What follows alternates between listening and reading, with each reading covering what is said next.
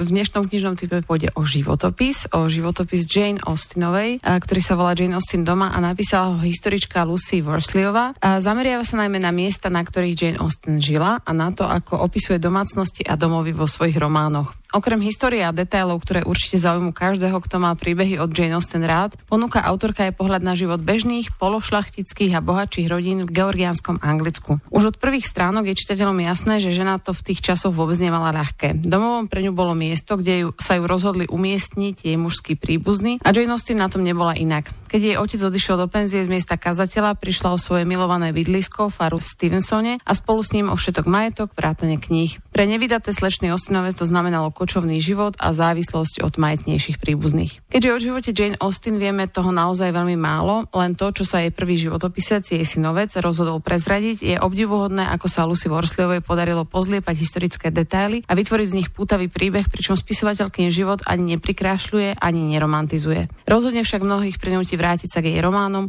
alebo minimálne k ich filmovým adaptáciám. Uh-huh. A teda o Jane Austenovej sa toho nevie veľa o tom jej živote. Nejak, nejaké čriepky sa dajú poskladať z tých jej románov. Je to knižka, ktorá je v niečom nová, Aňa? Že prináša nové informácie? Myslím si, že tak zhrňa tie informácie, ktoré sú známe, respektíve tým, že to spája vlastne s jej románmi. Je tam nejaká no- nová interpretácia jej románov, treba tak by som to povedala. A je to teda najmä kniha pre tých, ktorí sú zoznámení s tým dielom Jane Austen. Asi nás to neminulo, zase, keď si Určite. spomínala aj tie filmové e, adaptácie nejakým spôsobom. Nejakým spôsobom.